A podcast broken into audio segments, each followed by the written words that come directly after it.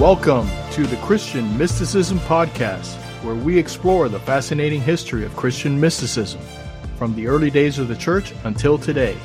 I'm Alberto de la Cruz, and I'm joined by my co-host, Dr. Carlos Eyre, the T. Lawrason Riggs Professor of History and Religious Studies at Yale University. How you doing, Carlos? I'm doing fine. How are you? I'm doing good. Yeah. Well, it's this episode is dropping in September, so I imagine you've already started classes. Yes, we started this past week, and it's wonderful. It's wonderful to go back. Even as wonderful as it is to be off teaching for the summer, starting a new term is always very exciting. You meet new people. You meet new students. And I'm really excited about this term.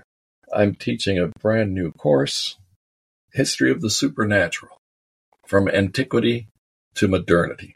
So from the first century to the present, how the supernatural has been conceived of throughout these 20 centuries in Western civilization. Yeah, that sounds like an exciting topic, and I hope you save some for the podcast for a future episode. Yes, most definitely, yes. But this episode, I know we have someone very exciting to talk about. Oh, yes. It's Hildegard of Bingen, who lived between 1098 and 1179. So, yeah, she had a long, very full, very productive life. So she's also fully in, when you're born in a 98, your life is in the following century. So she's 12th century, and she actually corresponded with Bernard of Clairvaux. They knew each other through letters. She was not only very productive, but she was very productive in many areas. She was a nun, of course. But she ended up being an abbess, and she established a separate monastery from the one that she entered. She moved with some nuns, and then she was abbess at Bingen, which is in the Rhine River Valley. She was also a poet, a composer, a dramatist, a philosopher, a botanist, and a medical writer and practitioner, in addition to being a visionary mystic. And her music is beautiful, absolutely beautiful. And from the very start, I'd like to encourage our listeners to check out Hildegard von Bingen's music, which is available on the internet, especially on YouTube. There are various really good collections of her songs performed by incredibly talented musicians. And we're going to provide on the website for this podcast, links that you can follow to listen to her music. Yes, we're going to be posting some links in the show notes that our listeners can go to and get a sample of what we're talking about. Obviously, Hildegard was a very accomplished woman, but you mentioned something there, and I'm hoping you can give us a little bit more of explanation. What exactly is a visionary mystic? A visionary mystic, and keep in mind, all of these are distinctions made by scholars later on. She didn't go around telling people, oh, I'm a visionary mystic. Well, actually, most mystics don't go around saying to everyone, hey, by the way, you know, I'm a mystic. That's actually most often a pretty bad sign of somebody going in the wrong direction. But anyway, a visionary mystic is someone who has visions. There are various kinds of mystics. Scholars subdivide them. Some have lots of visions, as did Hildegard. Julian of Norwich, for instance, her text, The Showings, are based on a series of visions that she had when she was young. Hildegard of Bingen is the same. Her written texts, her music, her poems, and everything else is an attempt to delve into the meaning of the visions that she had. And we'll have plenty of time throughout this podcast to delve deeply into what these visions were. The incredible thing about her, and what makes it even harder to explain her in an audio podcast, is that in addition to her music, there are illustrations, drawings of her visions, which scholars are not quite sure who drew them, but there's a kind of tacit agreement that she had a hand in helping others create these incredible images, absolutely incredible. And we'll be posting links that will lead you straight, not just to the images, which are incredible, but also to the texts that accompany them. There are some websites that are just wonderful that way. You get the text, and then you get the images. And most of the text is an explanation of the meaning of the visions that she had. Now, I know from our previous episodes that Hildegard is not the first to see visions that have been put to paper. I remember in our last episode talking about St. John of the Cross, how he drew a schematic or yes, a drawing of a building. And he also, there's a very famous painting actually by Salvador Dali, 20th century Catalan artist, which is his version of a drawing made by John of the Cross himself of a vision he had of Christ on the cross. And what is so unusual about this is that in the vision, St. John is above the cross, looking down, as if, it's a view from the sky or from heaven. But, the image that he drew is something that would have put whoever was having this vision about maybe 10 feet above Christ. And Dali's painting, which you can also check out on the internet, is very, very close to St. John's drawing, except Dali was really an artist. So it's a much better depiction artistically, stylistically, than the very crude drawing by John of the Cross. So being a visionary mystic isn't really unique to St. Hildegard.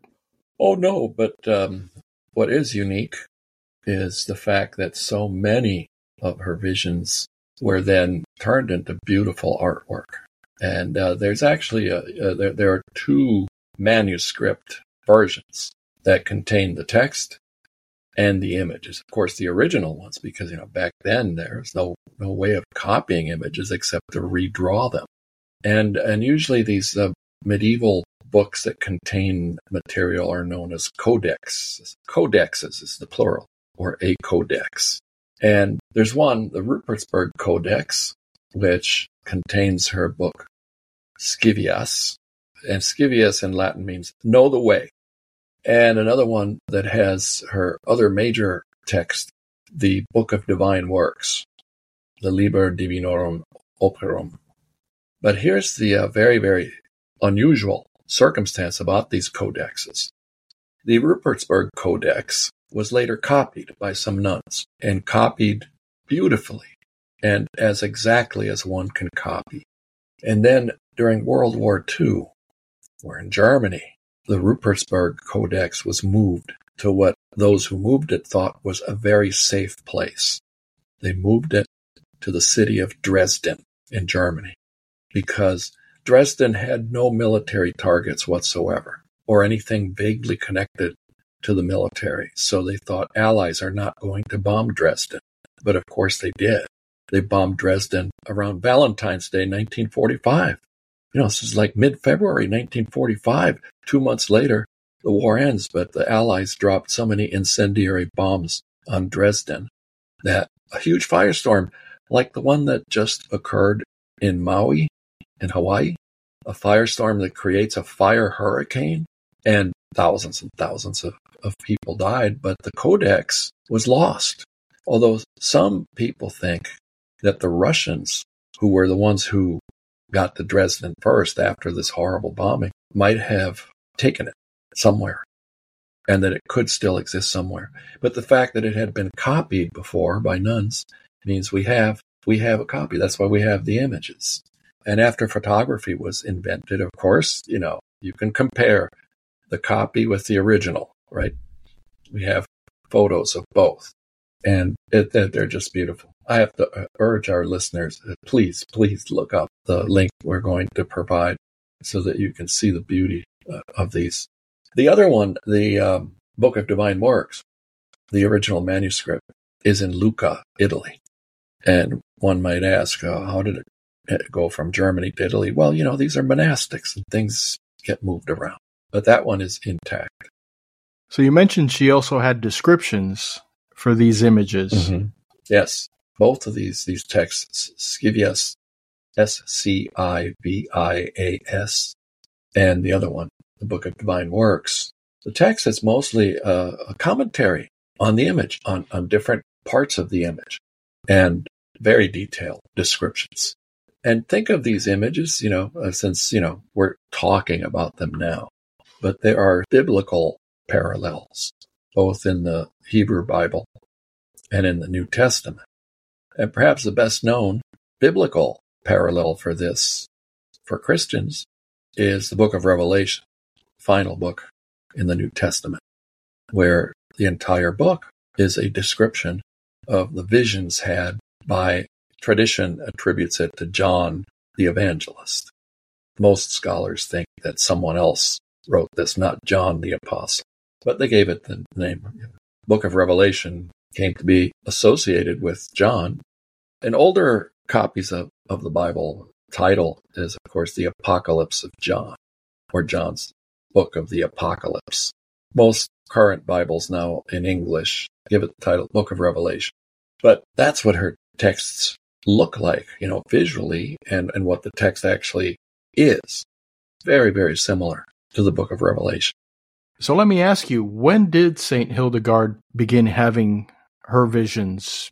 Because if I recall from a previous episode on Maria de Agreda, her vision started at a very early age. Oh, yes. And there's no established pattern. In case of Maria de Agreda and several other mystics, it begins very early in life. When we get to Catherine of Siena, that's someone else who, she died young. She died when she was in her 30s. And actually, in the case of Hildegard, as in the case of Teresa of Avila, visions began in middle age, when they were in their 40s. She tells us that at the age of 42 years and 7 months, she's that precise, she experienced a very sudden and powerful, as she viewed it, a calling as a prophet. And I'm going to quote now from her. Heaven was opened, and a fiery light of exceeding brilliance came and permeated my whole brain and inflamed my whole heart and my whole chest. And she claimed that this vision gave her a miraculous ability to interpret the Bible. And she called this incredible light of exceeding brilliance, that her name for it was the living light, the Lux Vivens, the living light. And her writing then began in middle age, at age 42 and 7 months. And at the age of 77, later in life, she explained what went on in her life and what these texts actually do. She said, and I'm quoting, "The words I speak are not my own, nor any human being's. I merely report those things I received in a supernatural vision." All right, so the visions are not just visual. They're not just images. There are also words that accompany them. And I'm going to keep reading from her so our listeners get a taste of how she herself explained what was going on. She said, "My seeing, hearing, and knowing are simultaneous, so that I learn and know at the same instant. But I have no knowledge of anything that I don't see there, because I am unlearned." Just like Teresa of Avila, she stresses the fact that she's just a simple woman. It's very disarming, isn't it? Oh, I'm just a simple woman, but hey, I'm having these visions. But she has to be careful. She has to be careful that she doesn't seem too proud of her special status. So anyway, she said, "Hearing and seeing are simultaneous. The things that I write are those that I see and hear in my vision, with no words of my own added. And these are expressed in unpolished Latin, for that's the way that I hear them in my vision." Right? So she's hearing Latin, but it's not learned, scholarly Latin. And then she adds, "I'm not taught in the vision to write the way the philosophers do. Moreover, the words I see and hear in the vision are not like the words of human speech, but are like a blazing flame and a cloud that moves through clear air. I can by no means grasp the form of this light any more than I could stare fully into the sun." And this is, I think, a very remarkable explanation of something that's beyond normal cognition. Can you share some of these visions with us? Oh, yeah, sure. Since she's getting this understanding, as you mentioned earlier, that she was given the ability to understand things, maybe we can learn something. Yeah, one such example would be her vision of the Trinity, which if our listeners look up the images, find them, they'll be able to see this for themselves. It's her vision of the Trinity. I saw bright light, and in this light, the figure of a man, the color of a sapphire, blue, parentheses, blue, she says sapphire. So sapphires are blue. The color of sapphire, which was all blazing with a gentle glowing fire. And that bright light bathed the whole of the glowing fire. And the glowing fire bathed the bright light. And the bright light and the glowing fire poured over the whole human figure, so that the three were one light and one power of potential. So if that's all we had, that would be very difficult to interpret. It sounds like a very intense and beautiful image, but really does little to explain. Yeah, well, and not only that, it's also difficult to picture it in one's mind, at least for me, because, you know, if I put the actual image side by side with this, then I can say, oh, this is what she's talking about. But from the words alone, I don't get an idea. I can't. But anyway, she goes on, of course, to explain what this means in great detail. And she says, and these are her words, and we'll take it slowly. Bright light represents God the Father. And the bright light, remember, is white in the illustration. The sapphire figure in the center represents God the Son, the incarnate one. So picture this, all right? Picture, because this is the broad outlines of this image. It's a circle. Many of her visions have circles because, you know, circle being perfect, considered perfect figure in classical geometry. Circles also have no beginning or end. They're infinite. Yes. So picture a circle, mostly red, with a blue figure right in the center. So the bright light represents God the Father. The sapphire figure in the center represents God the Son, the incarnate one. We'll go back to that. While the glowing fire represents the Holy Spirit. And the glowing fire, the color of it in the illustration, is gold. And then she continues. She continues after decoding these three elements. She gives a very precise and also theologically correct exposition of the Holy Trinity. She has read scholarly theology, scholastic theology. She's read other types of theology too. So anyway, she stresses the fact that the three persons of the Trinity are inseparable. So she says, and I quote now from her, "The Father is not without the Son, nor the Son without the Father, nor the Father and the Son without the Holy Spirit, nor the Holy Spirit without them. Trinity is inseparable. They are," quote, "an inseparable divine majesty." And then she goes on to use three analogies to explain the Trinity. First, she compares the Trinity to three qualities of a stone. Cool, dampness is the first one, solidity, second, and sparkling fire, the third. There, see, I begin to get a little lost, and most readers would get lost here. Wait a minute. Cool, dampness, solidity, and then sparkling fire? Fire is a different element. And in a literal image, I would picture perhaps some lava that is cooling as the sparkling fire, but no, that's not what she means. I'll go on. Notice, I'll pause here for a second, all the paradoxes embodied in these analogies, because the Trinity itself is a paradox. So let's continue. What's the second analogy she uses? Flame, a brilliant light, a red power, and fiery heat. And the third analogy is three aspects of human words: sound, meaning, and breath. And she has to be very careful writing this down, explaining. I mean, you explain this. If she just left the vision alone, as I read here, she can't get into any trouble theologically. But in explaining the Trinity via analogies, oh boy, she's treading on thin ice here. This is very dangerous. So she's very careful. She doesn't want to overplay the distinctions, and she doesn't want to overplay the unity. She has to be very careful and maintain this paradox that the three are one, and the one is three. But unity of essence is the key. She wants to explain that three and one are, in fact, God. Now, try to wrap your head around that. Of course, it's impossible.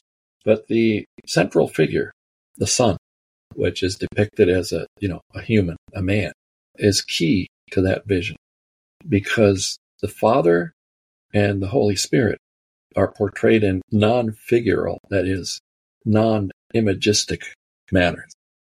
So the Father and the Holy Spirit are depicted in an abstract way, whereas the Son is depicted quite clearly as a human being.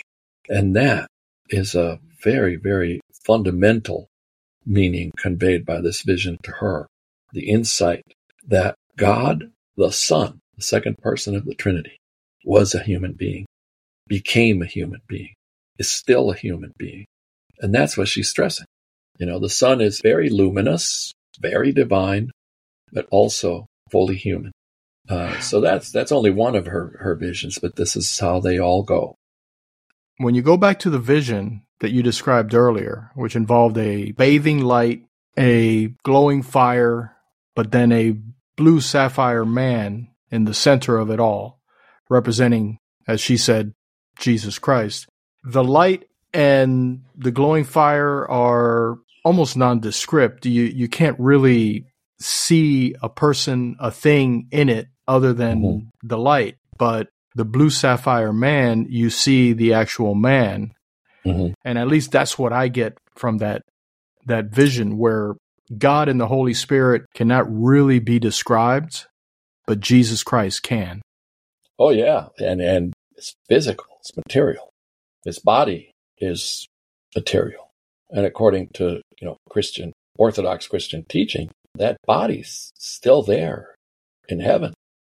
When he rose from the dead, he rose with a real body, a body that had different characteristics from a normal human body, because he could suddenly appear even though the doors were locked. But at the very same time, that body there, I forget what gospel this is in, which of the four, is that after he's resurrected, he's cooked fish for the apostles and actually joins them eating fish. So it's a different kind of body, but yeah. And the thing about this vision of Hildegard's is that this description of hers about the light, fire, and the man, what do you get from that? Well, that's open to interpretation. But if you look at the image alone, you will have no clue what that's about. But you put the two together, and then you can say, look at this, right? Figural representations are key elements of many religions.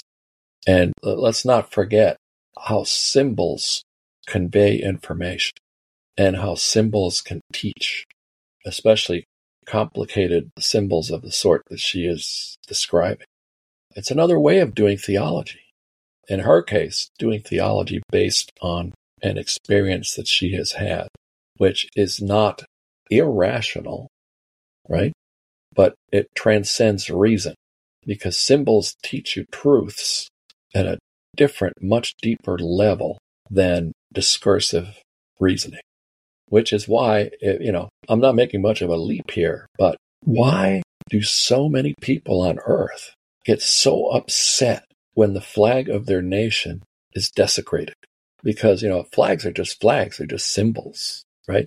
But they're invested with deep meaning, not just about abstractions, but about real things like, my country. It's not an abstraction. It's my country. It's this piece of earth here. And let's say we're talking about the flag of a very small state like Andorra or Liechtenstein. It doesn't have to be a big state. Someone might get very, very upset if someone, either from their own country or another country, desecrates their flag. And that symbolism works in the other direction as well, where a specific symbol, for instance, the swastika, or I know something that upsets people like yourself and me is, you know, the hammer and sickle. Oh my God, don't show me a hammer and sickle. That just symbols that just bring up a lot of negative feelings because of the tens of millions of people who suffered under those symbols. That's right. Yes. And isn't it interesting, though, that we're talking about 20th century symbols? And you would think, with all the technological advances that had taken place up to that time, early 20th century, that these symbols would be unnecessary. You could just reason with people, couldn't you? But no, you need symbols. And boy, the Nazis, they revived an ancient symbol. The swastika is ancient. And actually, if you go to India, you find it on many of the older temples, carved in stone. Right? They thought they were resurrecting some ancient Aryan, A-R-Y-A-N, ancient Aryan symbol. But they turned it into something, you know, not just semi-divine, but actually they turned their ideology into a religion with the Führer and the Reich, or the empire, at its very center. Symbols carry a lot of weight. The communists invented their symbol by picking a farming implement, the sickle, and the hammer for industry. That's a new symbol. They got people all fired up. But Hildegard's images, which are based on her visions themselves too then, are ways of entering the mysterious, the paradoxical, which lies at the very center of Christian belief. Now, what would you say is the core message that St. Hildegard's visions and symbols, or visions of symbols, had? Yeah, before I delve into that question, that very good question you just asked, I'd like to add for our listeners that we are ignoring her music, which is also based on her visions. Well, I wanted to leave the music for last, because I know that's a big part of her. Right. But keep in mind, it's not just the illustrations, the music. The core message is the whole idea, which is ancient, of the microcosm and the macrocosm, which is also became extremely central to Renaissance culture later in the 15th and 16th century. It's an ancient idea that the entire universe is full of reflections, and that the small bits and pieces of the universe are a reflection of the whole. That's what microcosm is, the small bits and pieces. Let's say even a flea, right? A flea or a microscopic virus. How many of our listeners saw depictions of the COVID virus back in 2020, right? So let's stick with that. Even something as nasty as the COVID virus, a sphere full of spikes, right? That's a reflection of the entire universe. And it's reciprocal then. It also became a symbol. Yes, it did. Because it was used repeatedly in any kind of news about COVID. 9 out of 10 times you would see this symbol. But for Hildegard, this microcosm-macrocosm relation, or dialectic, let's call it that, is focused on the fact that the cosmos of the human person and the cosmos of the natural world were linked by an intricate web of reflections and correspondences. And this theme appears repeatedly in her visions, in her writings, in her music. And one of the many illustrations that accompany her visions has a human being at the center of a circle. And her image there is very, very similar to an image of human beings later drawn by Leonardo da Vinci in the Renaissance. an image known as the Vitruvian man. And some of our listeners might have seen it because it shows a very muscular man with his arms extended. And then the arms are represented in different positions. And the legs, too, are represented in different positions, almost as if he's doing jumping jacks. She has an image very much like that. And that image represents vision she had about the way in which humans are linked to the entire cosmos, which means what? It means many, many things. But in my mind, chiefly, it speaks of the relationship between humans as individual beings, humans as a community of individual beings, that we're all reflections of the same creator. And of course, in her way of understanding things, which was part of the Hebrew and Christian tradition, the Jewish and Christian tradition, human beings were the final act in God's creation of the cosmos. He saved the best for last. And then there also, I should say, here's a little footnote, right? It's a little aside. Angels play a very crucial part in her imagery, too. Angels have reason like men do, but angels were created before humans. Humans were the final crowning act of creation. This is how she sees it. Then, of course, comes the biblical story of the Garden of Eden, the fall, and so on and so forth. And summarizing Hildegard in 50 minutes is difficult, because then you have to think, what am I leaving out? What am I leaving out? Well, so far, we haven't even mentioned the Virgin Mary, the mother of Jesus, the woman whose body produced Jesus' body. Oh, Mary is very important in all this, too. And Mary is the counterpart of Eve, who gave birth to the human race. Adam and Eve were specific creations of the divine, of God. But then he said, be fruitful and multiply, which means what? It means that procreation, that the sexual union of male and female, procreation, was an essential part of God's plan and a very good thing, which went horribly wrong. And there we get into mysteries again. Well, why did it go wrong? Well, that takes a lot of unpacking. But as you can imagine, people who are very concerned with ecological questions, the ecology and human relationship to the environment and so on, oh, they love Hildegard.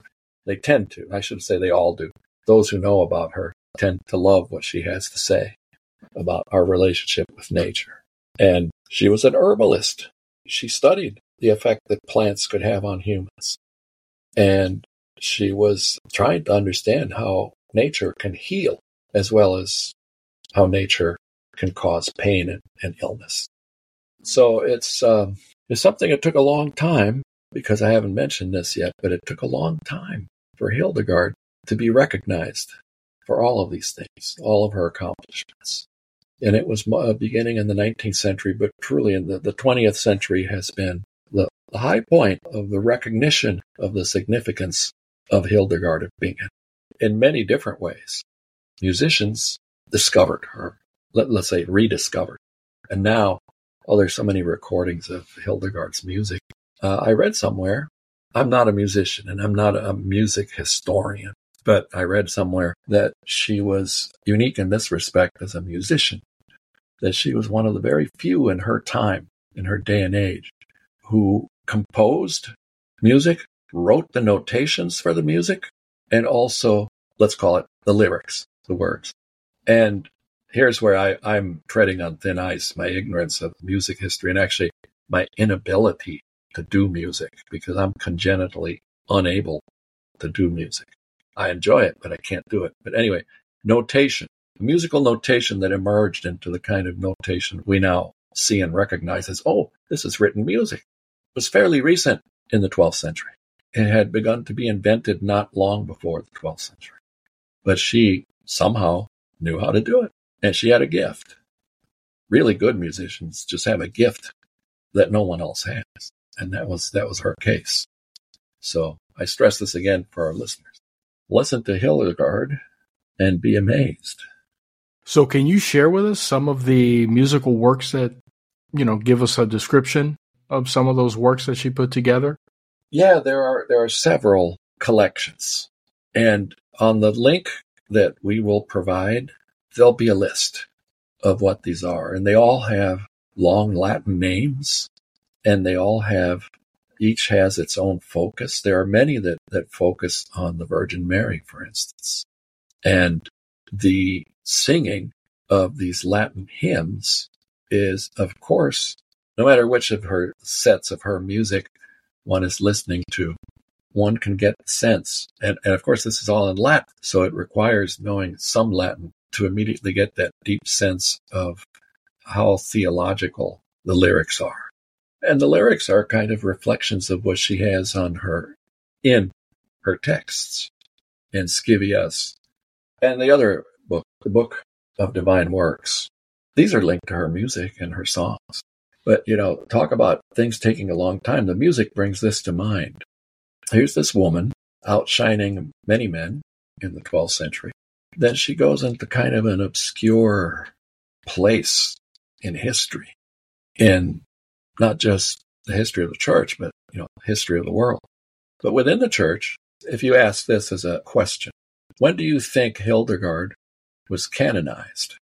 When do you think Hildegard was recognized as a saint by the Catholic Church? Oh, you'd get all sorts of answers. Remember, she lived in the 12th century. She was not proclaimed a saint until the year 2012. And this was done, I think, I laugh every time I think about this. This was done by Pope Benedict XVI, a German pope. A German pope was very much an intellectual and a very learned theologian. He recognized, of course, he's not individually responsible for her being canonized. Many people have been pushing for this for many years. But it would be Benedict XVI, a German, who recognized not just her talents, but her holiness and her special mystical gifts, and also named her a Doctor of the Church. She is the fourth woman to be given this title. There are various male doctors of the church, like, Thomas Aquinas, St. Augustine, St. Anselm, and so on, and the list was very long. But the very first two women to be pronounced doctors of the church were mystics, Catherine of Siena and Teresa of Avila. The third to be declared a doctor of the church was this nun who lived a very brief life, but was a mystic, Saint Therese of Lisieux, 19th century. And the fourth is Hildegard. So she finally got her recognition. For those who are struggling to be recognized, I think Hildegard is now that she's a saint, you can call it, she's the patron saint of people who do wonderful things and don't get the recognition that they deserve. Is that her official patron? No, maybe I should start a campaign to make her the patron saint of unrecognized genius, or insufficient, let me put it this way, insufficiently recognized genius, or insufficiently appreciated talent. In her case, her talents, of course, natural and supernatural talents, they blend together. I have to admit that over the years, I had never really heard of St. Hildegard, even during when she got canonized by Pope Benedict. I don't remember ever reading about her or hearing about her. So not that I have my finger on the pulse of Catholic saints, but by the same token, most of the people we've discussed in previous episodes, I at least have heard the name. Yes. And a name like Hildegard, I would have remembered, but I could see how a lot of people have never heard of her despite her brilliance and her incredible talent. Yeah. And I have to say that it is difficult to teach Hildegard precisely because of this, the images and the texts explaining the images. Over the years, of course, I've tried to teach Hildegard, but the students, they grow impatient with these texts. Now, I'm not saying all students grow impatient with these texts, but, students write course reviews at the end. When I've taught a course, the students are asked to submit a review of the course. And one of the questions is, what texts did you like the most and which ones did you like the least? And students over the years struggled with, reading. Not that they don't appreciate her, it's just that they find the texts difficult to read and engage with. So now when I get to Hildegard, if she is part of any of the course I'm teaching, I focus on the images. I leave it there because, you know, pictures are worth more than 1,000 words sometimes. They definitely are, but I would imagine seeing these images that are so difficult to, despite their beauty and despite right. the way they challenge what you're thinking or your preconceived notions, I would imagine you would at least want to get some commentary from the person who had the vision.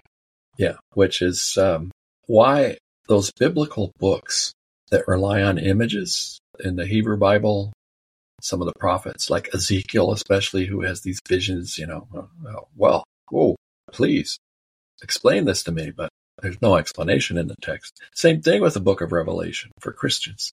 This is why they're so powerful. It's because images suggest so many different things. And the book of Revelation lets the verbal images speak for themselves. And if I can give, I just thought of something, an example of how the invention of the printing press changed the interpretation of biblical images. One reason that Hildegard's images did not, let's put it this way, catch on fire, metaphorically, that they became super famous, is that there was no printing press in her day. So you couldn't reproduce her images.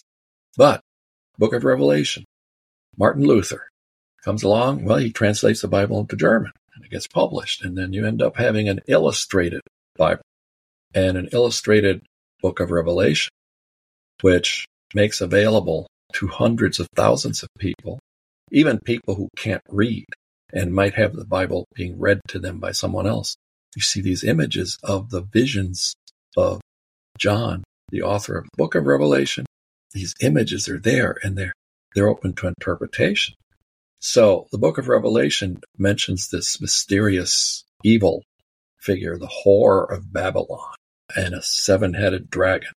Well, in the earliest editions of Luther's German Bible, printed, the image of the whore of Babylon has a woman sitting on a seven-headed beast.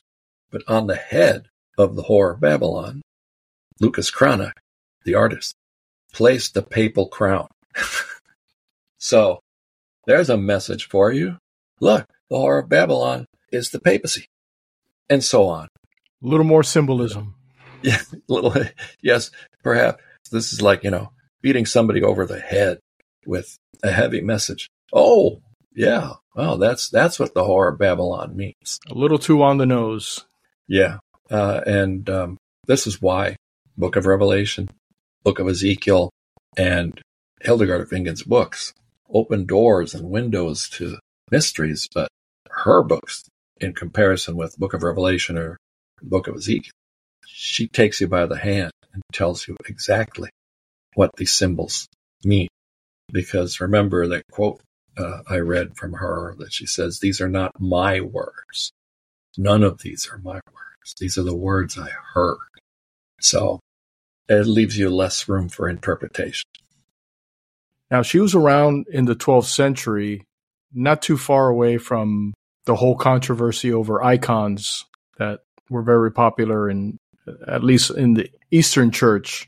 Could some of her symbols, were they considered part of the whole icon class issue?